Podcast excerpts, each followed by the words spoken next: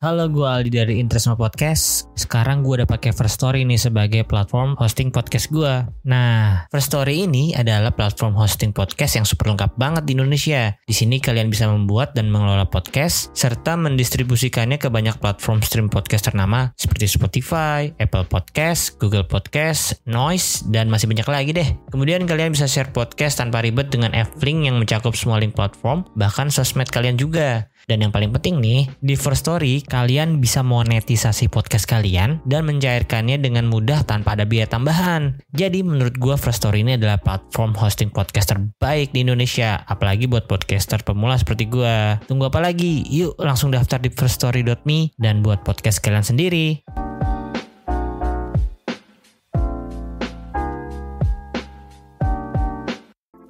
Menurut gue Inter atau Milan bagus atau enggaknya itu nggak ketebak banget. Maksudnya menang lawan Napoli tapi tim yang sama juga kalah sama Juve. Kalau tim yang emang lagi bagus kan kita bisa calculated win. Orang mau bilang Arsenal gimana gue bilang kalau City udah pasti kalah. Sampai detik ini gue masih belum merasa Arsenal bisa pasti juara. Karena menurut gue emang Premier League ini kan wild banget ya. Nggak bisa duga siapa ngalahin siapa. Inter mengalahkan Arsenal ya di Highbury. Di pertandingan itu Arsenal mendapatkan penalti. Siapa pemain yang dilanggar oleh Materazzi? astaga yang dilanggar lagi bukan penalti Thank you.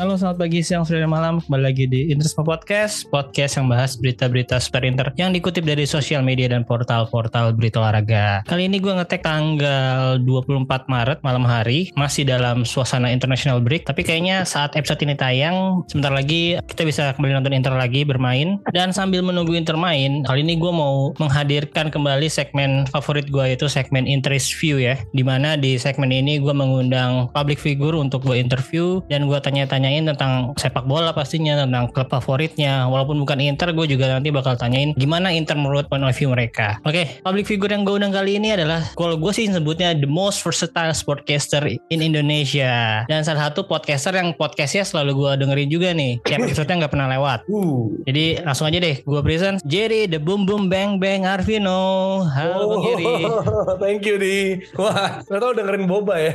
Dengerin dong Sampai episode sekarang 204 kalau nggak salah ya 204 tapi Mm-mm. episode 200 baru rilis ya Ya, Yang- kemarin Boba juga baru ngeluarin episode spesial episode ke-200 ya. Nah, kalian jadi bisa dengerin Boba tuh eksklusif di Noise dan untuk episode 200-nya kalian bisa dengerin dengan cara mengunlocknya dengan 50 koin aja. Kalau dirupiahin kalau nggak salah setara 10 ribu rupiah lah. Jadi nggak terlalu mahal. Kalian wajib sih dengerin. Kalau menurut gua suka sepak bola, kalau belum dengerin podcast Boba belum afdol pokoknya. thank you man Oke, thank you ya Bang Jerry udah menyempatkan waktunya untuk ngobrol sama gua hari ini. yes Lu ini salah satu bisnis bintang tamu yang ingin gue undang nih bang. Wah, Jadi gue appreciate banget waktu lu dalam kesibukannya ya kemarin kan abis menyelenggarakan pernikahan juga. Wih. sorry nih Jadi- baru bisa sekarang nih di Siap. Lu persisten banget gue salut banget sih gue kayak wah gue harus sempetin waktu cuma emang belum bisa gitu kebetulan sekarang bisa let's go Yoi, thank you bang ya. Semoga nggak terlalu mengganggu lu lah. Gak lah aman lah Gue sup, eh, seneng nge-support content creator yang konsisten kayak lo Keren sih Amin amin. Thank you thank you bang. Jadi mungkin pertama-tama gue mau ngucapin dulu selamat untuk pernikahannya kemarin. Semoga menjadi keluarga yang harmonis dan saling melengkapi sampai tua nanti. Dan Amin. semoga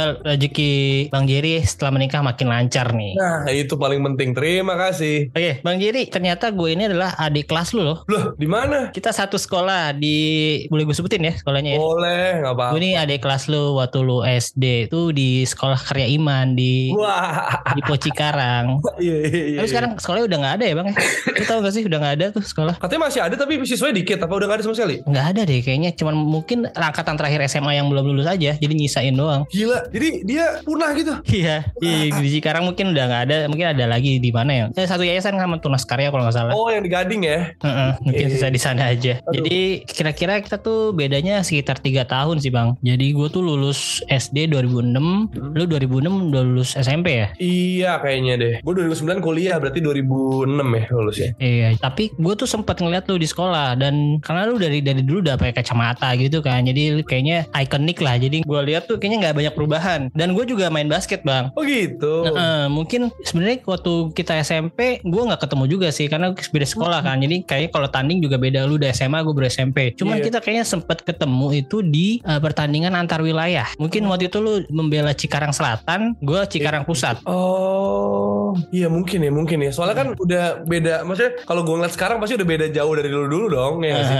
Iya iya mungkin iya ya Iya, jadi kalau nggak salah tuh mainnya di Mainnya di mana Bonlap di sekolah gue di SMA 1 Cikarang Utara. Cuman waktu itu gue masih SMP. oh Cikut lu Cikut apa Cikpus Cikut, cuman gue tinggalnya di Cipus. Jadi gue ikut Oh. regionnya region Cipus. Nah Iya, itu tuh gue ingat, soalnya gue ketemu sama ya teman-teman lu ya, kayak Alvin, Rama, ya Rama, Oh, iya itu di Bogor Michael. tuh Hah? dua tahun Michael di Bogor setahun Iya. sama di Bogor dua tahun Nah itu tuh yang sering gue lawan lah kalau misalnya turnamen basket di sana. Iya, Itu ternyata ya sempit juga ya dunia ini kita bisa ketemu di pertemukan di sini gila Iya, ya thank you banget lu udah menerima ajakan gue kali ini lah. Jadi gue bisa cerita-cerita tentang masa lalu juga. Jadi Oh, iya. sama-sama suka basket, tapi ternyata lebih ininya di sepak bola ya. Iya bener bener Lu masih main basket? Masih sampai sekarang, sampai kerja pun masih. Kapan-kapan main bareng kita ya Oke siap, adain dong Boba, jangan futsal aja. Iya bener ya harusnya ada Oke, mungkin awal-awal gue mau tanya dulu nih bang, kan di bio lu, lu tulis di sana ada sportcaster, MC, host, podcaster, bahkan juga lu sebenarnya penyiar juga ya dulu ya. Iya Atau sekarang juga masih public speaking juga kan sering ngisi-ngisi seminar mungkin. Nah kalau dari semuanya lu tuh lebih pengen disebut apa sih bang sekarang? pengen disebut apa? Wah ini wih, pertanyaan menarik nih. Apa ya? Sebenarnya gue rasa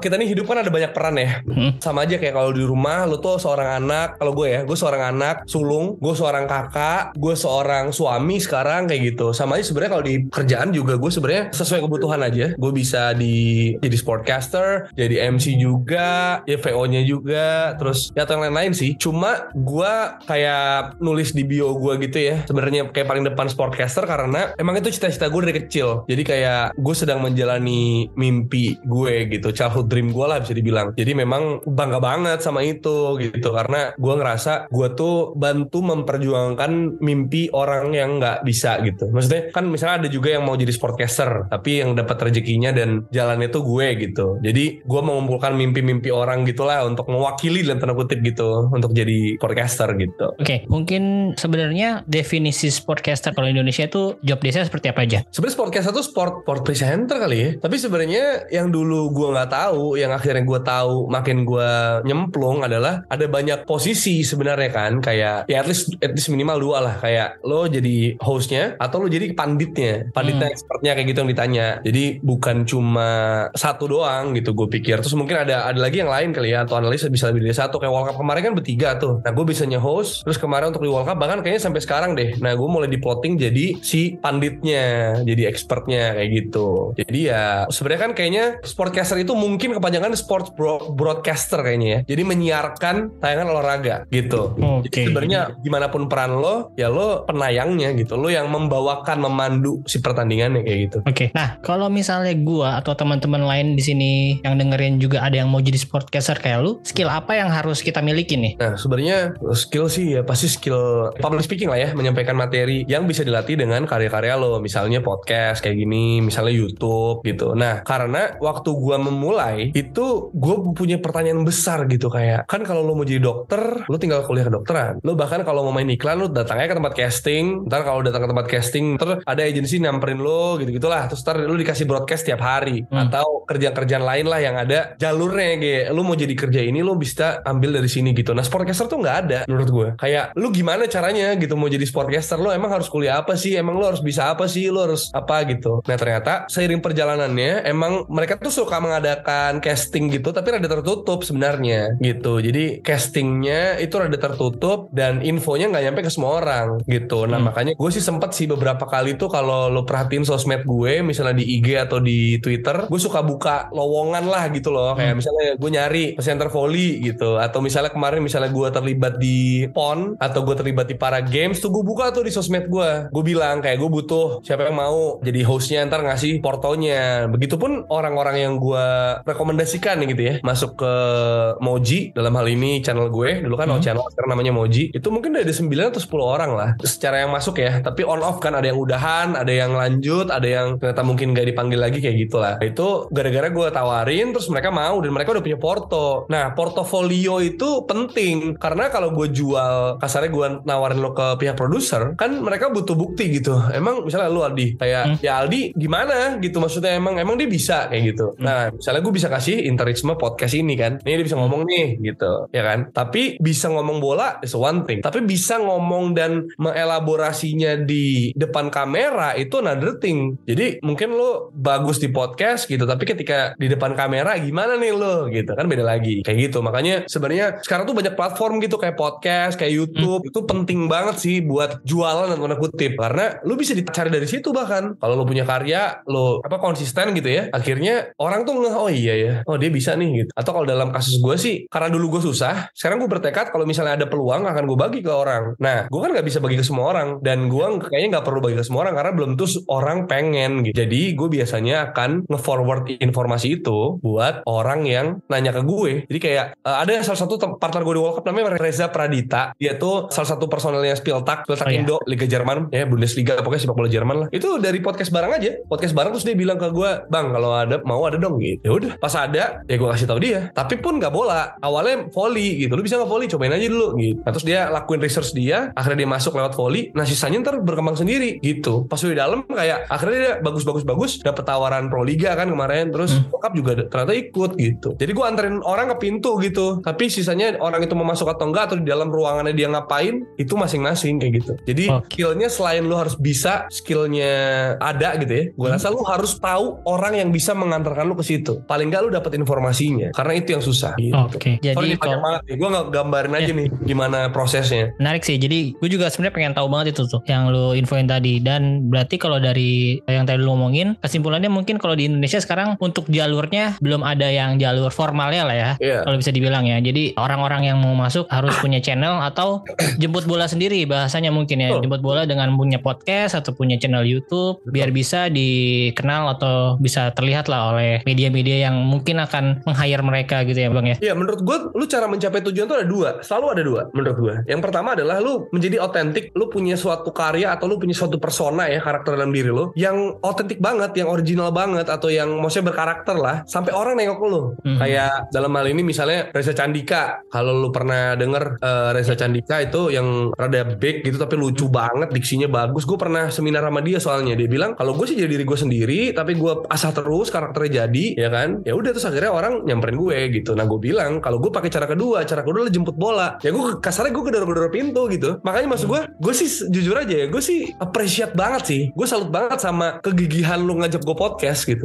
Lu kan kayaknya udah chat gue lebih dari tiga kali ya. Iya. Jadi maksud gue Makanya gue maaf banget baru bisa sekarang. Cuma maksud gue Gue tuh pengen banget Memang sebenarnya kayak Apalagi orang yang persistence gitu Kayak punya persisten untuk Ayo ayo ayo gitu. Kalau lu pengen apa Lu berusaha terus gitu loh. Karena emang itu caranya Menurut gue Untuk mencapai Apa yang lo kejar kan. Bukan cuma bintang tamu Tapi juga Lo mau jadi apa Kayak gitu. Nah dulu gue ya Bergaul bergaul Kenal sama apa Gue bikin sesuatu Gue join apa Kayak gitu. Akhirnya dari situ lah Sampai sekarang Oke, tadi kan lu udah sebut juga beberapa event yang pernah lu lead lah ya. Jadi tadi ada Para Games, PON, Iya. dan mungkin yang terakhir kemarin yang the big event Iya. yaitu World Cup. Oke Oke, jadi mungkin itu salah satu goals lu juga ya Bang ya untuk Oh, parah. Iya, World Cup itu sama Euro adalah cita-cita gue dari kecil gitu karena gue gue suka bola tuh pertama Euro 2000, abis itu gue makin matangnya di World Cup 2002 gitu. Maksudnya ya gue suka IPL, gue suka UCL, tapi tetap aja menurut gue tuh event negara itu tuh kayak monumental aja sih buat kesukaan gue sama bola. Karena gue setelah gue suka Euro 2000, baru gue suka Liga gitu. Hmm, oke. Dan yang pertama gue suka Serie A gitu. Jadi kayak itu agak agak berkesan sih buat gue ya. Sangat bahkan. Berarti after World Cup, what's your next goal? Tadi Euro itu sendiri atau mungkin ada Iya. the bigger things? Ya, Euro tuh pasti sih jadi nextnya ya. Tapi kan sebenarnya kalau dunia broadcast Indonesia itu sebenarnya agak ditolong juga sama grup channel yang ngambil broadcastnya siapa. Kalau yang ngambil MTech, yang mana gue sekarang kerja di MTech, ya mungkin aja gue siaran lagi gitu loh. Tapi kalau MNC kayak seperti badminton gitu kan, ya badminton kan MNC kan, ya gue di hire aja waktu itu pernah Indonesia Open, tapi bukan mainnya untuk line up starting mereka gitu loh. Jadi ya gue berharap di mana pun gue nanti di tahun depan grup yang gue bernaung itu ngambil cat tayangannya gitu. Bagusnya nggak cukup sih, lo harus lo harus mungkin beruntung juga bisa dibilang ya ada di situ. Itu yang pertama. Terus sisanya tuh kalau gue ditanya gue maunya apa nextnya, tadinya tuh gue pengen banget award ya. Gue pengen banget award ya. Itu kan validasi menurut gue Iya. kayak best presenter atau best podcaster gitu. Cuma semakin gue mendalami industri ini, makin gue mengerti bahwa ada banyak award yang set up sih menurut gue. Jadi yang nggak pure gitu. Ini Hmm. tanpa mendiskreditkan pemenang-pemenang. Ada banyak pemenang hebat, tapi ada beberapa award yang sebenarnya nggak terlalu legit gitu. Jadi kayaknya kan kurang fair kalau dilihat dari situ gitu. Jadi harapan gue untuk ke depannya sebenarnya konsistensi. Karena gue banyak banget salut sama orang yang bisa bertahan di suatu pekerjaan gitu ya untuk waktu yang lama. Dan di Indonesia ada banyak yang kayak gitu. Bukan cuma lo mencuri apa ya kayak lagu tuh one hit wonder gitu loh. Lo Hmm. satu lagu terkenal tuh sudah orang taunya itu doang gitu. Tapi untuk band-band yang panjang kan keren banget kan. Mas gue kayak, kayak kemarin aja misalnya Dewa sama Silon Seven. Ya mereka lama banget kan. Sekali mereka bikin konser lagi itu gila banget men hype Mhm. karena emang everlasting kayak kayak banyak generasi gitu loh. Jadi nextnya gue pengen bertahan selama mungkin di industri ini sih. Oke, kalau dari idola nih, untuk idola sendiri, lu kan seorang sportcaster dan itu cita-cita dari dulu. Nah, lu tuh look up ke siapa sih? Peter Duri udah jelas Itu dulu ya. Kemarin lu sempet dikutip juga ya waktu World Cup ya. Iya, gue gak tahu sih itu kayaknya bukan account dia sih. Cuma ya gue seneng aja. Siapa pun dia, gue berterima kasih karena setahu gue ada beberapa orang yang ngirim ke gue Peter Duri nggak punya Sosmed. sosmed. uh, uh. Tapi siapa pun dia, karena itu juga agak aneh kalau dia ngutip bahasa Indonesia kan, dia Hmm. nggak mungkin ngerti dong harusnya gitu. Tapi mungkin dia ngeliat karena rame kali ya, betulan di Twitter atau di mana, jadi dia ngambil gitu. Jadi gue berterima kasih aja dan gue seneng banget. Dan suara gue kemarin kan dipakai FIFA juga tuh. di Instagram FIFA World Cup official ya. Ya, itu itu FIFA World Cup untuk regional Indonesia. Iya, iya. Makanya bisa ada suara orang Indonesia Hmm. gitu. Jadi kan ya bisa mewakili gitu ya untuk satu negara tuh menyenangkan sih menurut gue gitu. Jadi ya itu sih gue rasa siapa lagi ya? Ada banyak sih. Mungkin Derek Ray gue suka juga atau yang suka di game-game gitu kan bagus. Hmm. Nah, sekarang kita geser sedikit nih. Berhubung lu sekarang udah memakai jersey tim kebanggaan lu nih Arsenal. Mungkin yang nggak dengerin nggak bisa ngeliat. Cuman ini gua lihat secara langsung. Ini persis kalau nggak salah tahun 2004-2005 apa 2003-2004 ya? Iya, ini sebenarnya dari 2002 2003 udah pakai sih. Oke. Visible season juga udah pakai. Kalau gitu boleh ceritain sedikit nggak nih? Kalau panjang juga nggak apa sih. Gimana awal mula lu menjadi seorang Arsenal fan? Ya, ini sebenarnya menurut gue perjalanan gue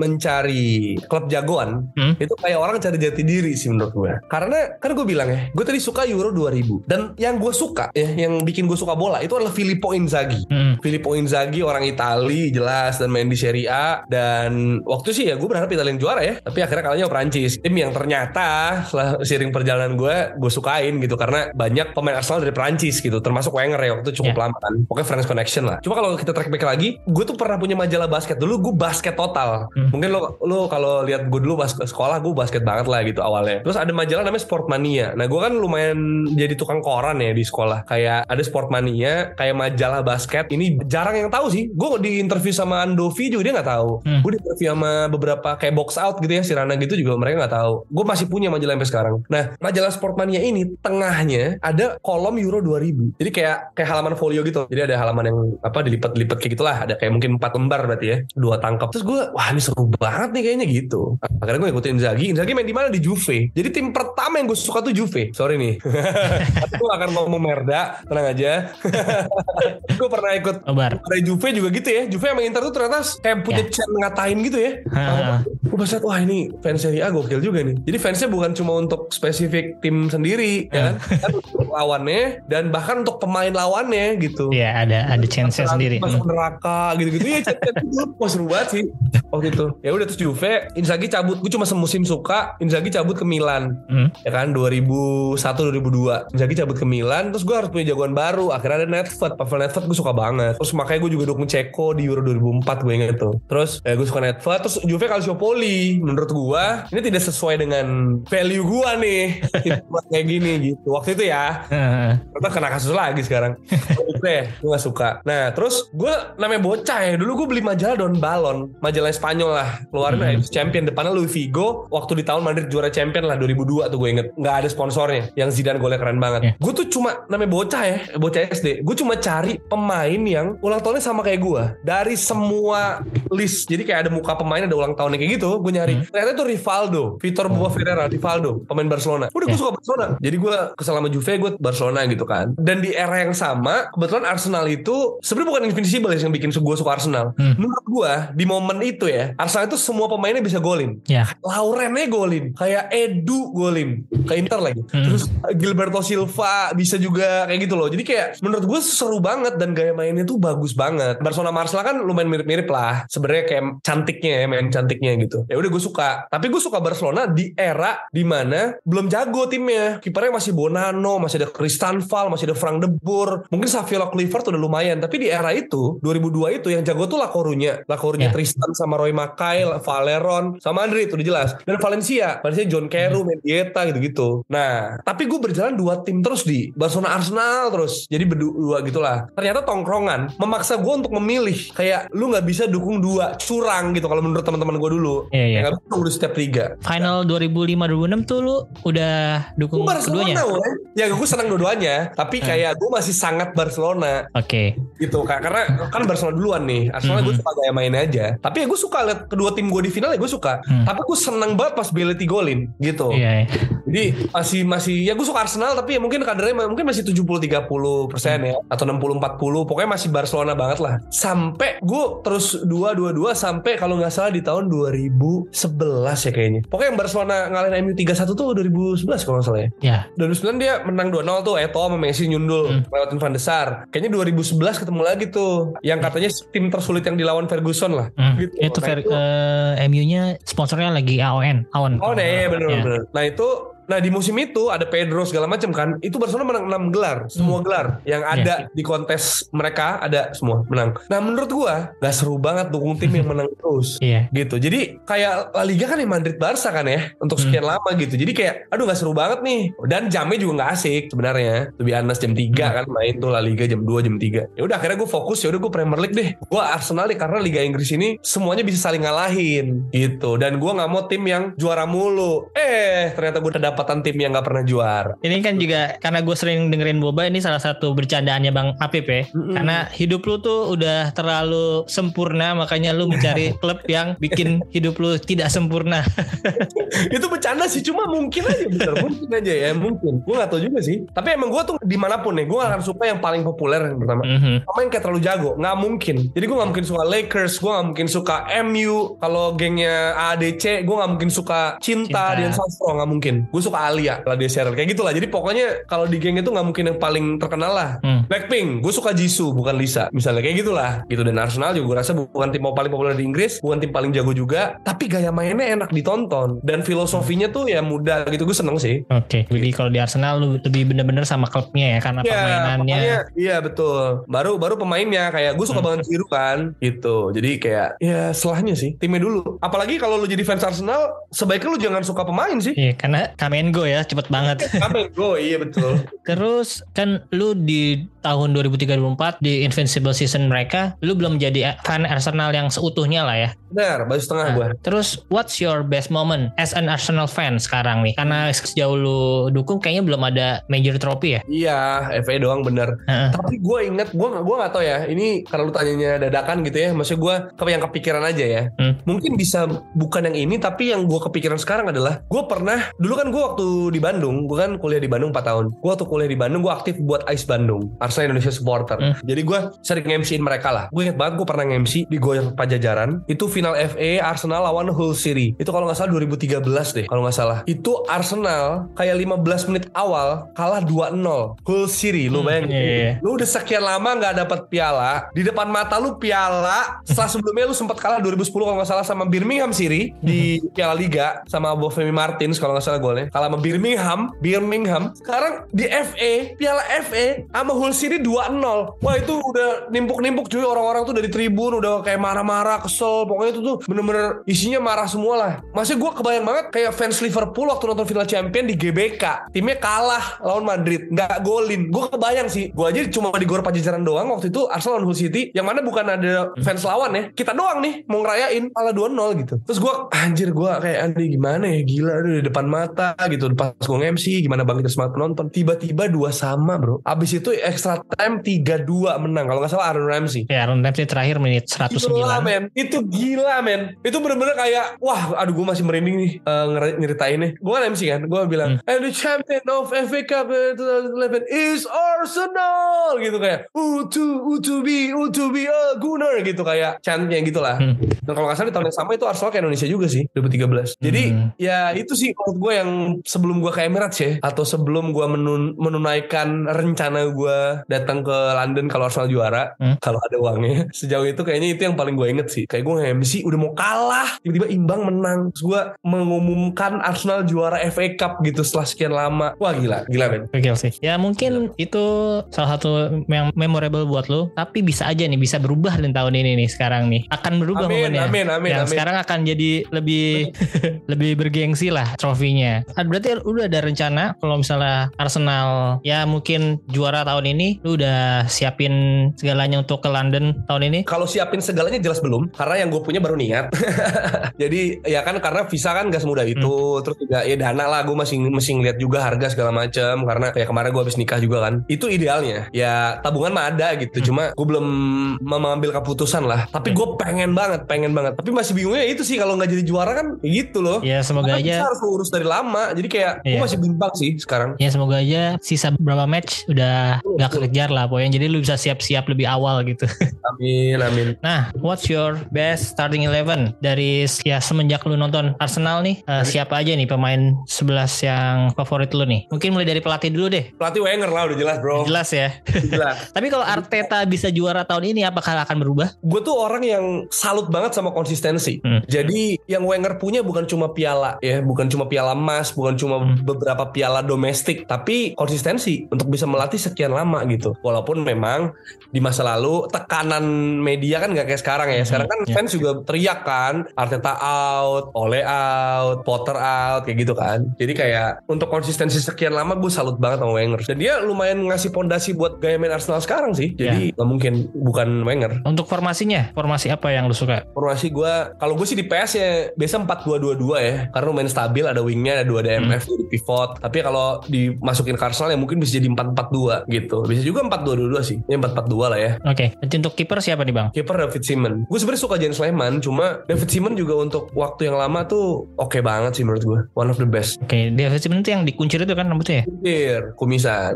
Kumisannya. Oke, untuk back tengahnya dulu deh. Dua back tengahnya ada siapa? Back tengah udah jelas Mr. Arsenal, Tony Adams. Itu nggak mungkin enggak sih menurut gue. Walaupun gue, ya gue nonton dikit ya tentang Gitu dia. Maksudnya, tapi gue nggak menyaksikan langsung yang kayak sekarang nih kayak nonton Hmm. bola dia main gitu. Cuma gue liat footage lama dan ya baca-baca gitu ya. Dia gila banget sih gitu. Loyalitasnya juga gokil gitu kan. Yang dia pernah bilang apa lo kalau main tuh buat logo di dada baru orang akan lihat nama di punggung lo. Gitu. Keren banget menurut gue. Sama Sol Campbell karena dia cetak gol juga di final champion dan dia batu karang kokoh juga. Terus dia pindah dari rival dari Spurs. Jadi menurut gue dia keren sih. Judas keren banget. Oke, untuk back sayap kanan dulu deh. Kanan siapa nih? Nah kanan nih sebenarnya pastinya antara Lauren atau Lee Dixon ya. Tapi gue pengen pakai dua dari Invincible, dua dari empat kuartet yang lama ya. Jadi gue pakai Lee Dixon di kanan, kiri gue Ashley Cole. Legal ya. Karena kalau gue balik kanan jadinya Lauren, kirinya Nigel Winterburn. Kayaknya gue lebih cocok Dixon dan Cole sih. Untuk ke empat ke depannya ini flat atau ada di MF nih? Empat ke depan, ya mungkin kayak gue PS aja kali ya empat dua dua dua, kayak lebih enak. Berarti Eh, ada ada dua-duanya pasang satu pasang di MF dulu nih ya. Iya, Ada siapa aja? Ini sih gue gue langsung aja ya gue empat tengah sama dua depan era invincible.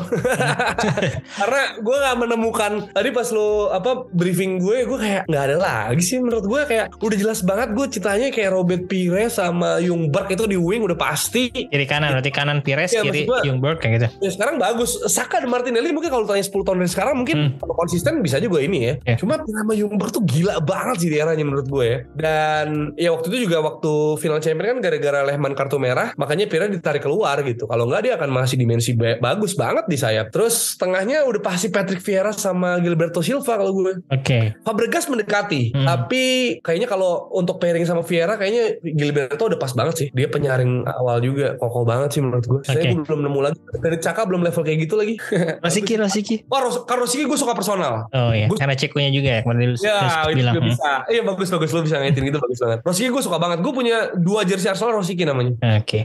Gue suka banget cara main cuma kan emang pemain kayak gitu ringki ya. Gue tuh Ah, suka iya. tuh kayak gitu. Rosiki gue suka. Nasri sebelum ke City gue suka. Cuma ya ke City gue waktu itu lumayan sakit hati terus makin gempal. Nggak. Kayak mainnya tuh dribbling gitu loh. Gue suka banget. Makanya ngeliat Odegaard tuh sekarang suka banget gue. Oh iya. Odegaard tuh bisa delay nahan. Hmm, hmm. Kayak ngeliat Safi atau Iniesta gitu loh modelannya tuh. Oke, untuk strikernya nih, duet Udah jelas, strikernya udah jelas sama pasti ya. Pakai Terry Ongri dan aduh gue tuh sebenarnya suka Van Persie ya kalau dia nggak pindah ke MU ya.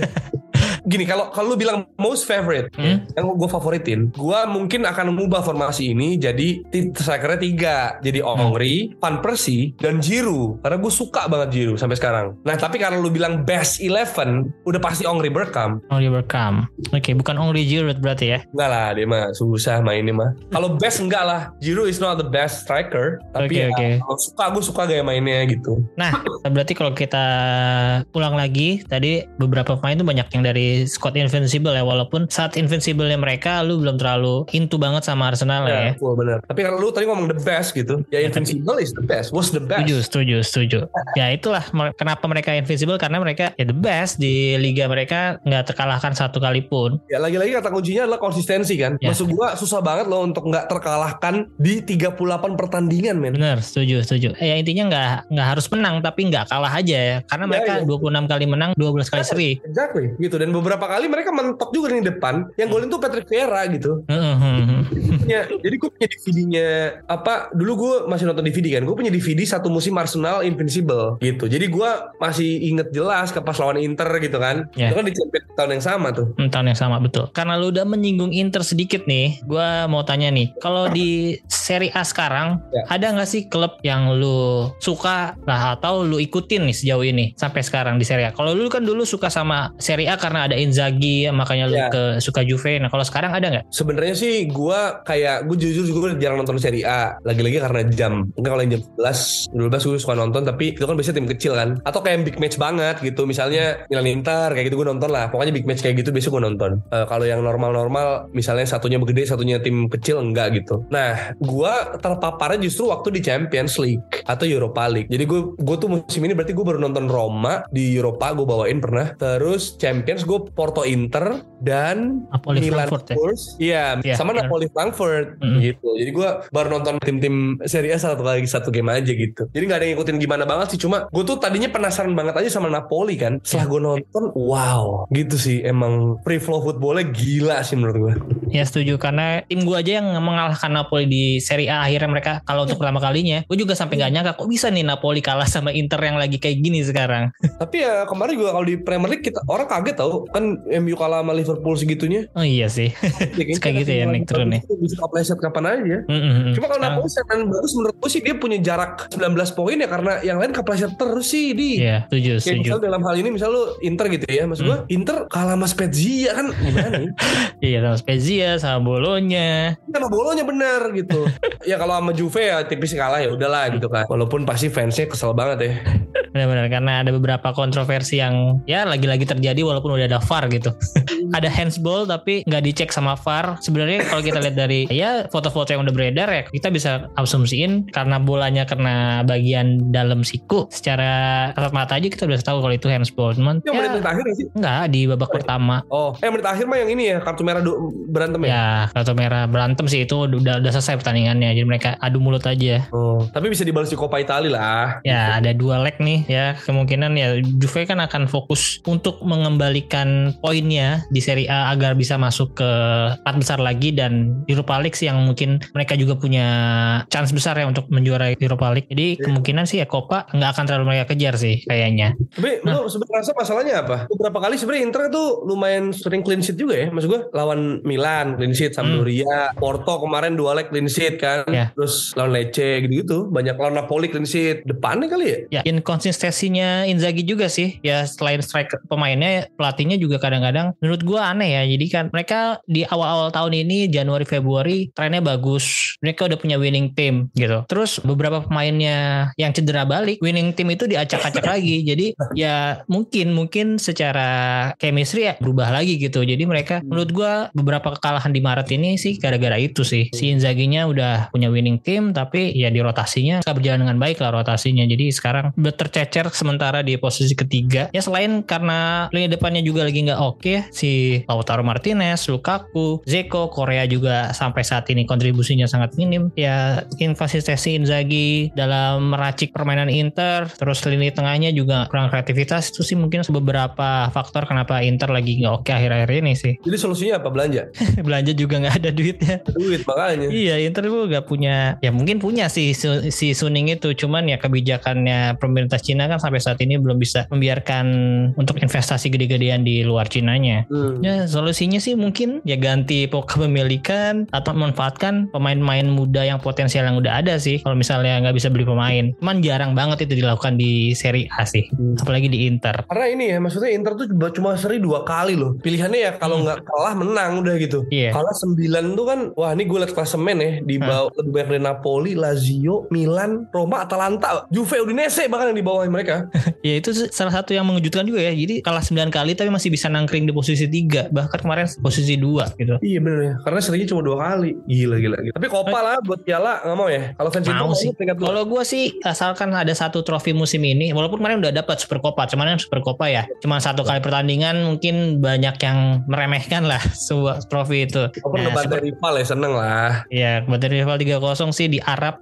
Mereka jauh-jauh ke Arab cuman buat dibantai 3-0 Wah. doang sih itu. Lumayan sebenarnya. Nah, cuman kalau misalnya tahun ini dapat Copa atau at least bisa sampai semifinal UCL sih udah cukup menyenangkan lah bagi fans-fans Inter musim ini. Sepertinya ya kalau gue sih kayak gitu. Nah, coba kita balik lagi tadi udah sempet gue singgung juga UCL nih. Sekarang kan di UCL musim ini udah ada tiga tim Italia yang lolos ke quarter final. Mereka di bagian yang sama sayangnya jadi nggak mungkin akan terjadi all Italian finals ya. Jadi Milan ketemu Napoli, Inter ketemu Benfica, Madrid ketemu Chelsea ya. Ya, terus Munchen ketemu sama City. Nah, kalau kita ngomongin Italinya dulu nih Bang. Kan lu tadi udah nonton beberapa match yang UCL lah. Gimana kans Inter nih? Lu udah nonton Inter versus Porto. Mungkin Benfica lu nggak sempet ya? Belum belum. Belum ya. Nah, kalau menurut lu gimana kans Inter bisa nggak kira-kira lolos ke semifinal? Uh, menurut gue bisa banget karena sebenarnya tanpa mendiskreditkan Benfica juga ini salah satu lawan yang paling mudah dari opsi lainnya. Ya, setuju. Gue rasa yang lain juga pengen lawan Benfica kan. Maksud gue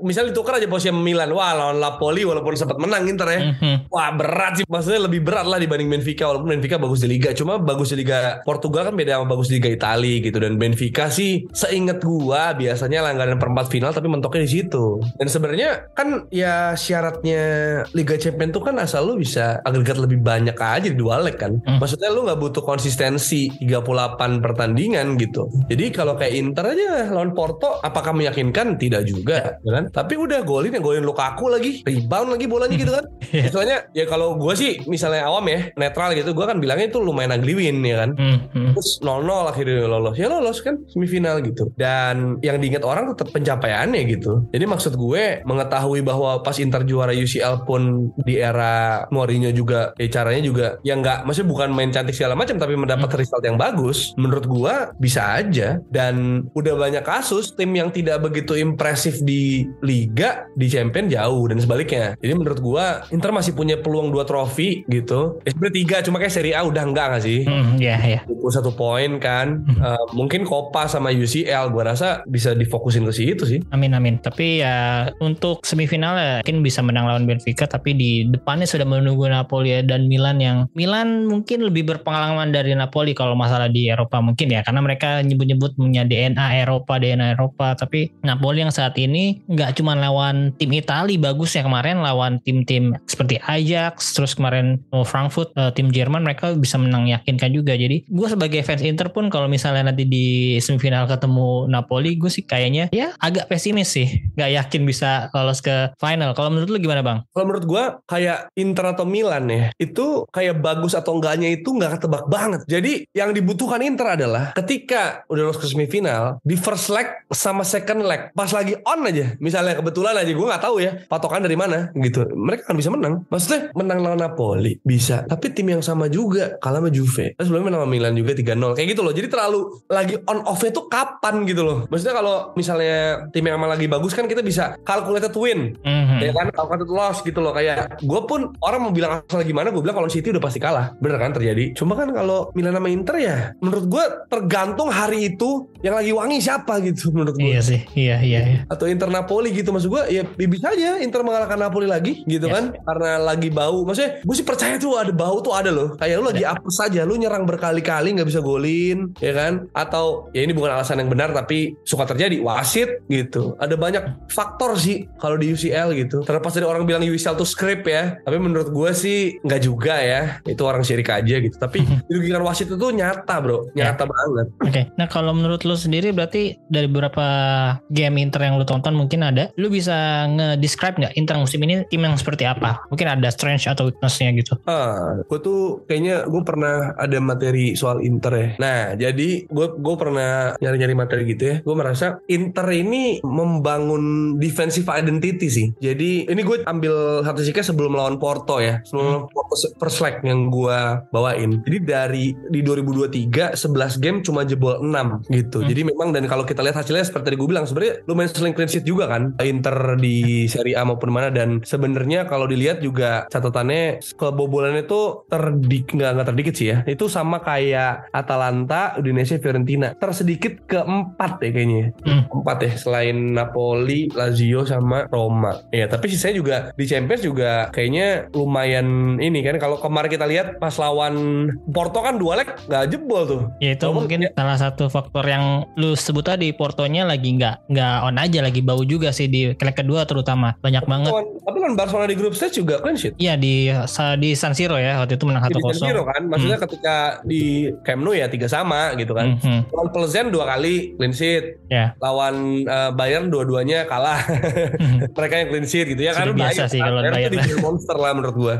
Jadi emang menurut gua Inter tim yang identitinya dari defensif terutama di Simone Inzaghi. Tapi masalahnya yang tadi lu bilang sih masa tuh inkonsistensinya bahkan gua rasa juga fans Inter tuh mungkin ya kayak nggak bisa nebak juga gitu. Kayak lawan Napoli ya kayaknya kalah deh. Lah menang. Wah lawan Juve nih ada harapan nih Juve Uh-huh. lagi ngaco. Kalah. Kayak gitu loh. Terlepas dari VAR ya Ya. tapi ya itu satu satu kejadian tapi kan kalau bisa cetak dua gol lainnya ya tetap menang gitu dan Oke, sejak oke. World Cup Inter baru kalah dua kali gak sih? Eh, tiga Semenjak kali World Cup tiga kali sama Juve kemarin. Ya, sama Juve kemarin ya tiga Hmm. kali ya. Jadi ya kesulitan cetak golnya juga lawan Sampdoria gitu kan 25 kali shot tapi 0-0 gitu. Nah, itu gua rasa cukup berpengaruh juga ya kayaknya ya. Sama kiper gak sih sempat diganti ya kalau nggak salah ya? Ya awalnya kan Handanovic ya Handanovic yang bermusim-musim sebagai jaga gawang utama Inter yang bermain bagus cuman memang beberapa musim terakhir udah menurun udah decline dan akhirnya Inter membeli Onana kemarin Iya. dan musim ini juga udah mulai cukup dipercaya dan gue seneng sih dengan eh, cara mainnya Onana yang sebenarnya mungkin salah satu faktor utama kenapa Inter bisa clean sheet banyak musim ini ya karena Onana itu sendiri Iya, bagus mainnya. Hmm. Dan ya itu, masa Lukaku juga dengan ya dia mah problematik kan ya. ya nggak nggak bisa maksudnya di saat gue ya lah Lukaku tapi gue all in Porto maksudnya kalian juga sebagai fans pasti ya mau sebel tapi dia menentukan gitu kan Mhm. maksudnya bahkan Lautaro yang diceng-cengin di World Cup di Inter bagus kan? 8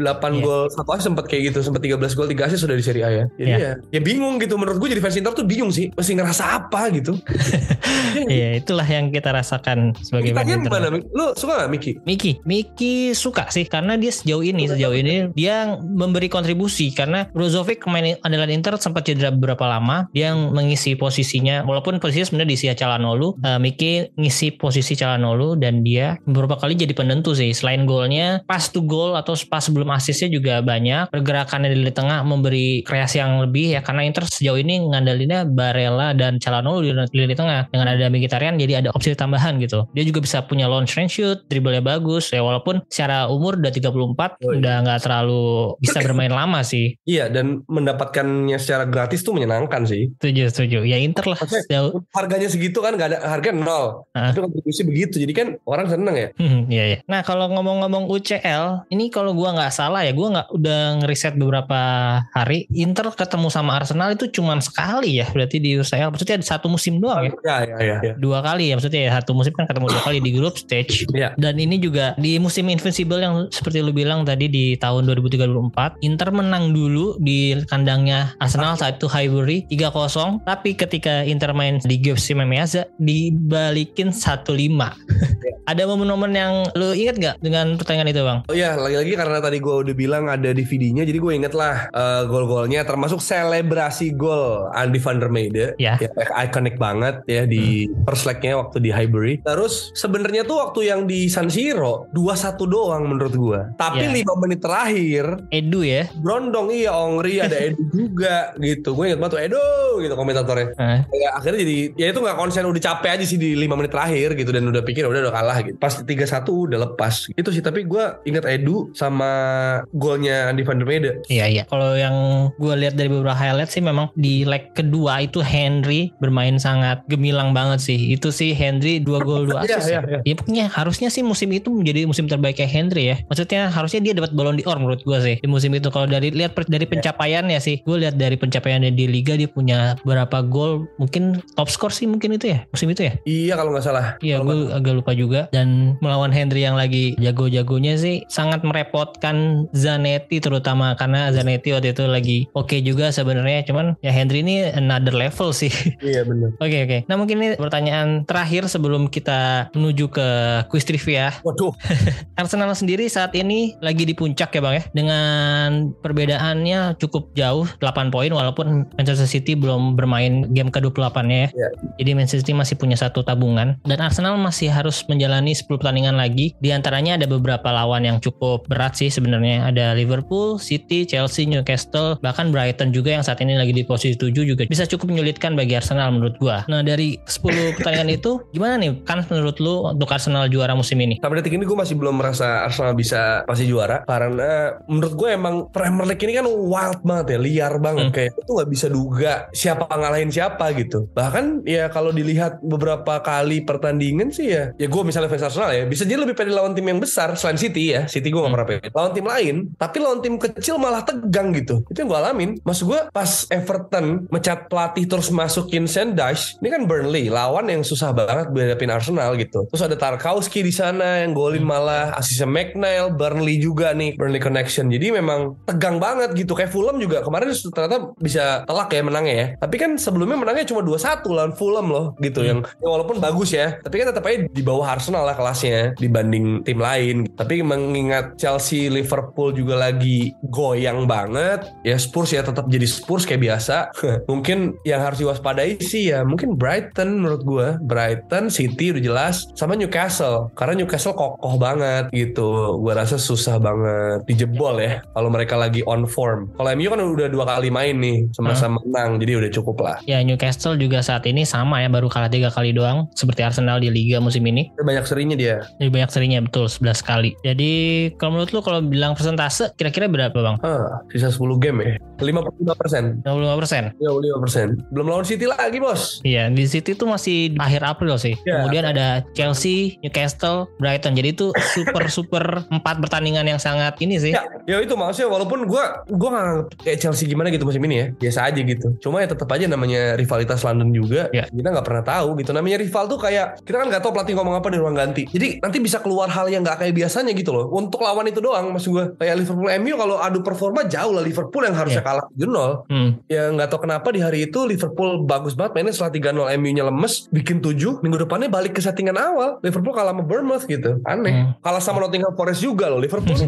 kalah iya. sama tim 20 peringkat 20 tiga kali loh Oke. Susah banget ditebak Tapi kan kemarin juga Arsenal baru aja gugur dari Europa League juga ya setelah kalah dan seri lawan Sporting Lisbon. Dan Iya. menurut, tapi menurut lu itu seri dan seri kan dua-dua satu-satu kalah adu penalti. Iya ada penalti. Nah, eh, menurut lo itu emang Arsenal yang sudah memfokuskannya ke IPL atau memang kemarin emang nggak lak aja? galak bisa dibilang ya karena adu penalti kan. Gue rasa nggak mungkin sih kalau lu masih bertahan di sebuah kompetisi yang punya peluang piala tim tuh kayak nggak fokus apalagi Europa League kecuali piala liga gitu loh. Ya lu bisa lihat dari susunan pemainnya lah. Arsenal menurunkan tim yang harusnya bisa memenangkan pertandingan. Tapi kalau lihat cuplikan golnya kalau ada pemain yang gol kayak Sporting Lisbon dari nyaris setengah lapangan itu keren Hmm. banget men. Gitu ya emang kesalahannya emang ya capek juga sih emang gitu kan. Jadi nggak bisa mengunci kemenangan gitu. Dan mungkin posisi Ramsdale juga salah nggak ada yang pressing juga. Pasti siapa tuh namanya cetak gol gitu. Nah sisanya gagal penalti ya itu sih 50-50 banget sih menurut gue Ya ya. kayak ya lagi hoki aja siapa gitu. Udah nggak main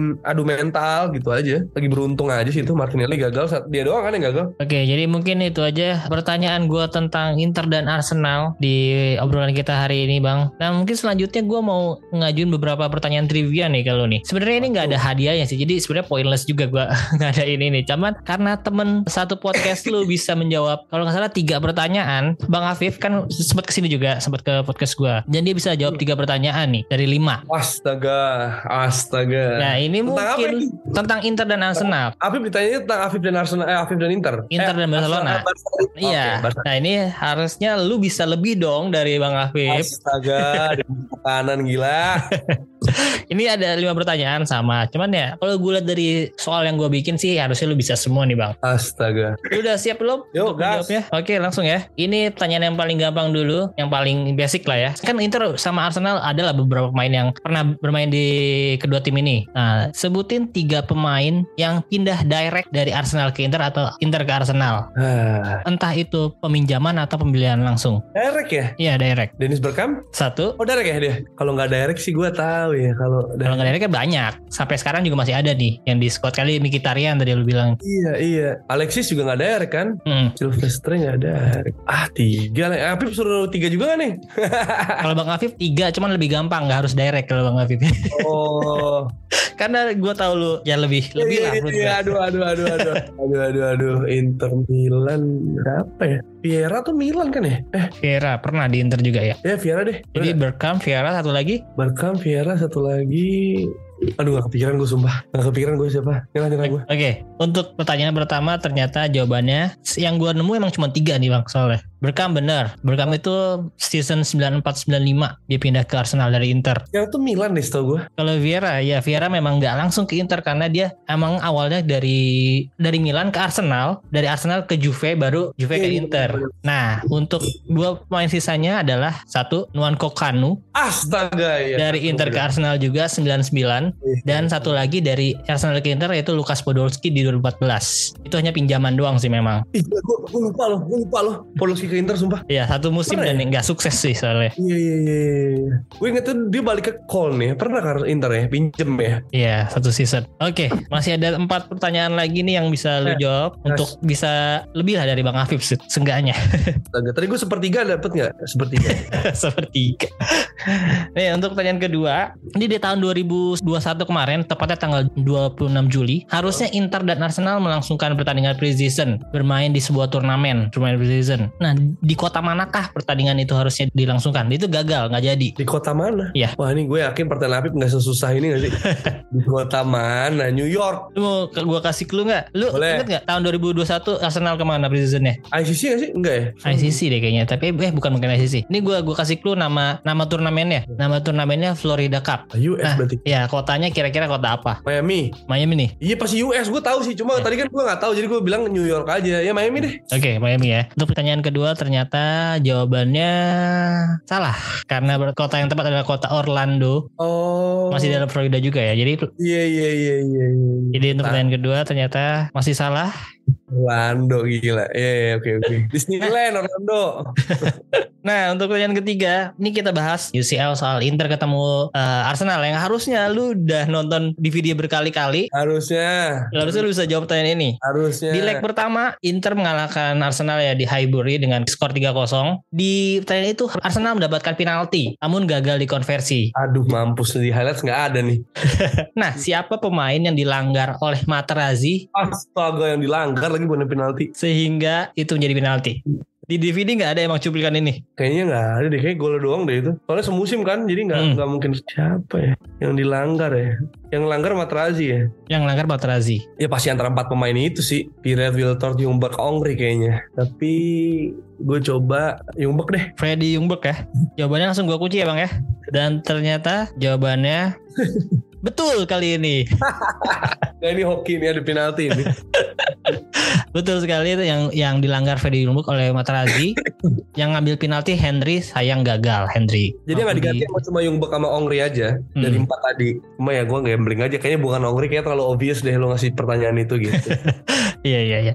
Oke, jadi sudah benar satu nih. Pertanyaan keempat. ya nggak mungkin Apip ya. Gue paling bagus seri ya. Seri Iya. atau kalah. Nah untuk pertanyaan keempat ini tentang squad invincible Arsenal jadi nggak ada hubungannya sama Inter nih. Oke. Dari squad invincible Arsenal ini ada lima pemain yang masih aktif bermain. Can you name it dua aja? Sampai sekarang? Ya. Wow. Dua orang. Iya, walaupun memang nggak nggak di Liga Top Eropa. Ada yang di Liga Top Eropa, cuman nggak di divisi utama. Nggak ada clue juga nih. Aduh, clue-nya apa ya? Ini satu clue lah, satu clue satu pemain ya. Ini ada gue mintanya dua, tapi gue satu clue aja. Satu pemain ini main di Liga Italia. Satu lagi. Satu lagi Liga Swiss. Liga Italia seri B man. Ya bisa jadi. dong. Iya dong. Bisa jadi. Omo. Oke, Main siapa? Jadi satu Fabregas, Satu lagi. satu lagi. Ini sebenarnya ada empat. Jadi gue kasih kasih clue dua pemain tuh. Lu nyebutin dua aja. Oh. Eh Swiss nggak banyak sih Arsenal Swiss dan Ross kali ya Liga Swiss Atau ada yang ada yang di Liga MLS juga, ada yang di Liga Belanda cuman nggak di top division. Satu lagi Liga Ceko. Liga Belanda nggak ada Oh Ceko Ini lu nggak harus tahu klub yang klub mana. Cuman kira-kira yang waktu di season itu main masih muda, nah mungkin dia masih main sampai sekarang. Oh yang masih muda Ousu Abi Papadopoulos kali ya. Ya Papadopoulos deh. Michel Papadopoulos ya. Kalau Ce- lu bilang tadi Ceko ya. Iya Ceko apa Yunani sih dia kayak Ceko deh. Ya du, du- lock deh. Oke, jadi lu jawaban lu adalah Cesc Fabregas dan Michel Papadopoulos. Ternyata untuk pertanyaan keempat, jawaban Bang Jerry betul lagi. Ya. Jadi untuk Cesc Fabregas saat itu udah ada di squad pakai nomor punggung 57 Ya. dan dimainin juga di season itu. Ya. Dia masih sekarang masih bermain di FC Como di Serie B. Ya kan Komo ya Ya, untuk Michel Papadopoulos benar main di Ceko, di klubnya namanya MFK Carvina. Itu susah banget sih Dan tadi lu sempat eh, nyebut Quincy Owusu Owusu Abeyi. Dia juga masih bermain saat ini di SV Robin Hood Amsterdam. Itu gua nggak tahu klub tingkat divisi berapa. Di transfer market pun nggak ada pemain selain dia yang ada di di register oleh tim itu. Terus untuk di MLS ada Justin Hoyt main di Miami Beach Oh, FC. Ya ya ya, ya. Dan satu lagi ada Gael Clichy Klis yang main masih main dia. Dia sempet, kan sempat ke City terus ke MLS juga. Dia sekarang main di Liga Swiss di Servette FC. Servette tulisannya Servette FC. Oh ya ya ya ya, ya. Jadi selamat gokil juga bisa men- menjawab pertanyaan kedua ini yang menurut gue nih eh, levelnya cukup sulit ya. Dan pertanyaan terakhir ini lu hanya butuh jawaban iya atau tidak aja. Ini gampang sih. Apakah Inter menjadi satu-satunya tim yang bisa mengalahkan Arsenal di Highbury di season Invincible mereka 2003-2004? Iya atau tidak? Dari semua pertandingan ya, dari EPL, UCL atau itu lu ada main di FA, EFL Cup, apakah cuma Inter yang bisa ngalahin Arsenal di Highbury saat itu? Kalau IPL jelas enggak. Eh, tapi kan masih ada FA ya, masih ada Piala Liga. Karena ini podcast Inter gue akan bilang, iya satu-satunya Inter hebat banget deh. Yakin bang? Yakin nih? Yakin, yakin, yakin, yakin. Arsenal Karena di UCL sampai mana sih musim itu? Gue lupa deh. Arsenal itu lawan Chelsea, seingat gue. Kayaknya dia kalahnya di Stamford Bridge deh. Hmm. Seimbang di Highbury atau sebaliknya ya. Gue inget sih itu eranya itu eranya Porto juara tuh. Ya. Chelsea-nya Crespo gitu-gitu. Jadi jawaban lu ya atau tidak nih yang mau di lock? Ya deh, satu-satunya. Ya, oke. Gue ragu sih kalau salah Chelsea, tapi kayaknya enggak sih. Inter aja lah, Inter hebat soalnya. Wah. Oke, ternyata jawaban Bang Jerry untuk pertanyaan kelima ini salah. Astaga. Jawabannya tidak. Chelsea mengalahkan Arsenal di Highbury dengan skor 1-2 di UCL dan satu lagi Chelsea? ada Middlesbrough di EFL Cup 1-0. Oh, oh ini di Highbury itu. Iya. Iya, iya, iya. Ya. Middlesbrough ya. Makarone gitu berarti yang mainnya. Iya. Jadi Tahu. ternyata Bang Jerry bisa menjawab dua dari lima pertanyaan. Tahu kalah sama Pip. kalah sama Bang Afif nih. Tapi terima kasih banget Bang Jerry sudah menyempatkan untuk menjadi bintang tamu di podcast gua kali ini. Maaf banget sampai semalam ini Bang Jerry Man. tanya satu pertanyaan pamungkas nih. Gue mau minta tips sih sebenarnya nih. Boleh. mau tahu tips dari Bang Jerry untuk gua atau teman-teman lainnya di sana eh, untuk podcaster-podcaster pemula lah, terutama untuk podcast sepak bola. Ada nggak Bang? Tips gue adalah lo tahu yang lo mau gitu. Jadi apa yang lo mau, what's your goal gitu. Jadi sekarang ini kan banyak distraksi. Sekarang lo bisa lihat banyak orang kreasinya juga variatif banget gitu. Tapi kalau lo tahu tujuan lo apa, lo akan ngelakuin hal-hal yang mengarahkan lo ke tujuan itu gitu. Nah masalahnya kan nggak semua orang langsung tahu tujuannya apa, Hmm. ya kan? Gue kuliah yang ikut temen aja gitu atau gue ngelewatin hari-hari ya, ya semengalirnya lah kayak gitu. Kalau nggak nyaman resign kayak gitu gitulah. Lagi banyak perubahan-perubahan pergantian-gantian karena nggak cocok nggak nyaman gitu. Cuma untuk tahu lu maunya apa dan hal yang membuat lo passionate kayak bener-bener aduh gue suka banget lakuin ini gitu. Dan lo semangat ngejarnya itu harus coba banyak hal. Oke. karena lo nggak mungkin bisa langsung tahu gitu loh kayak ini yang gue mau gitu. Pasti kayak apa ya apa ya? Itu seru lagi. Tapi gue sebenarnya pengen juga jadi itu gitu. Nah kalau udah tahu apa yang lo mau lu akan bisa lakuin hal yang mengarah ke situ. Kalau belum tahu, lu coba banyak hal supaya lu bisa membandingkan dan memilih apa yang lu mau. Kalau udah tahu, sisanya tinggal gimana lu konsistensi aja sih dari apa yang lu lakuin gitu karena ada banyak orang yang akhirnya bilang pengen tapi sebenarnya nggak sepengen itu gitu. Bang mau dong jadi sportcaster. Ya udah. Terus ketika mana porto lu gitu atau lu, lu lakuin audisi ya, lu casting ini ya. Ya dia nggak maksimal, nggak ngulik, nggak ya gitulah. Belum ada portonya. Jadi ternyata emang jangan-jangan dia nggak sepengen itu gitu, cuma mau labelnya doang gitu. Tapi nggak mau kerja kerasnya kayak gitu. Jadi konsisten untuk bekerja keras dan berkarya seperti Interisma Podcast itu adalah salah satu jalan menuju apa yang lo mau. Mantap. Amin amin amin. Thank you Bang Jerry. Oke, jadi sekali lagi terima kasih. Semoga semakin terus naik karirnya Bang Jerry dalam bidang sportcaster maupun bidang-bidang lainnya. Terus goals-goals yang tadi diinginkan Bang Jerry ke depannya akan tercapai soon. Amin. Amin. Bisa nonton atau bisa selebrasi kemenangan Arsenal di London langsung. Mungkin Amin, salah satunya. amin, amin. Amin amin. Ya semoga aja di musim ini ada juara baru lah di IPL dan di Italia sih gue yakin bakal ada juara baru sih yaitu Napoli dan Ya malam- juara baru ya cuma Arsenal dong. Juara. Oh iya emang belum ya? Maksudnya juara. Enggak maksudnya juara- maksudnya setelah sekian lama gitu. Ya sama kayak Napoli juga 30 tahun. Iya.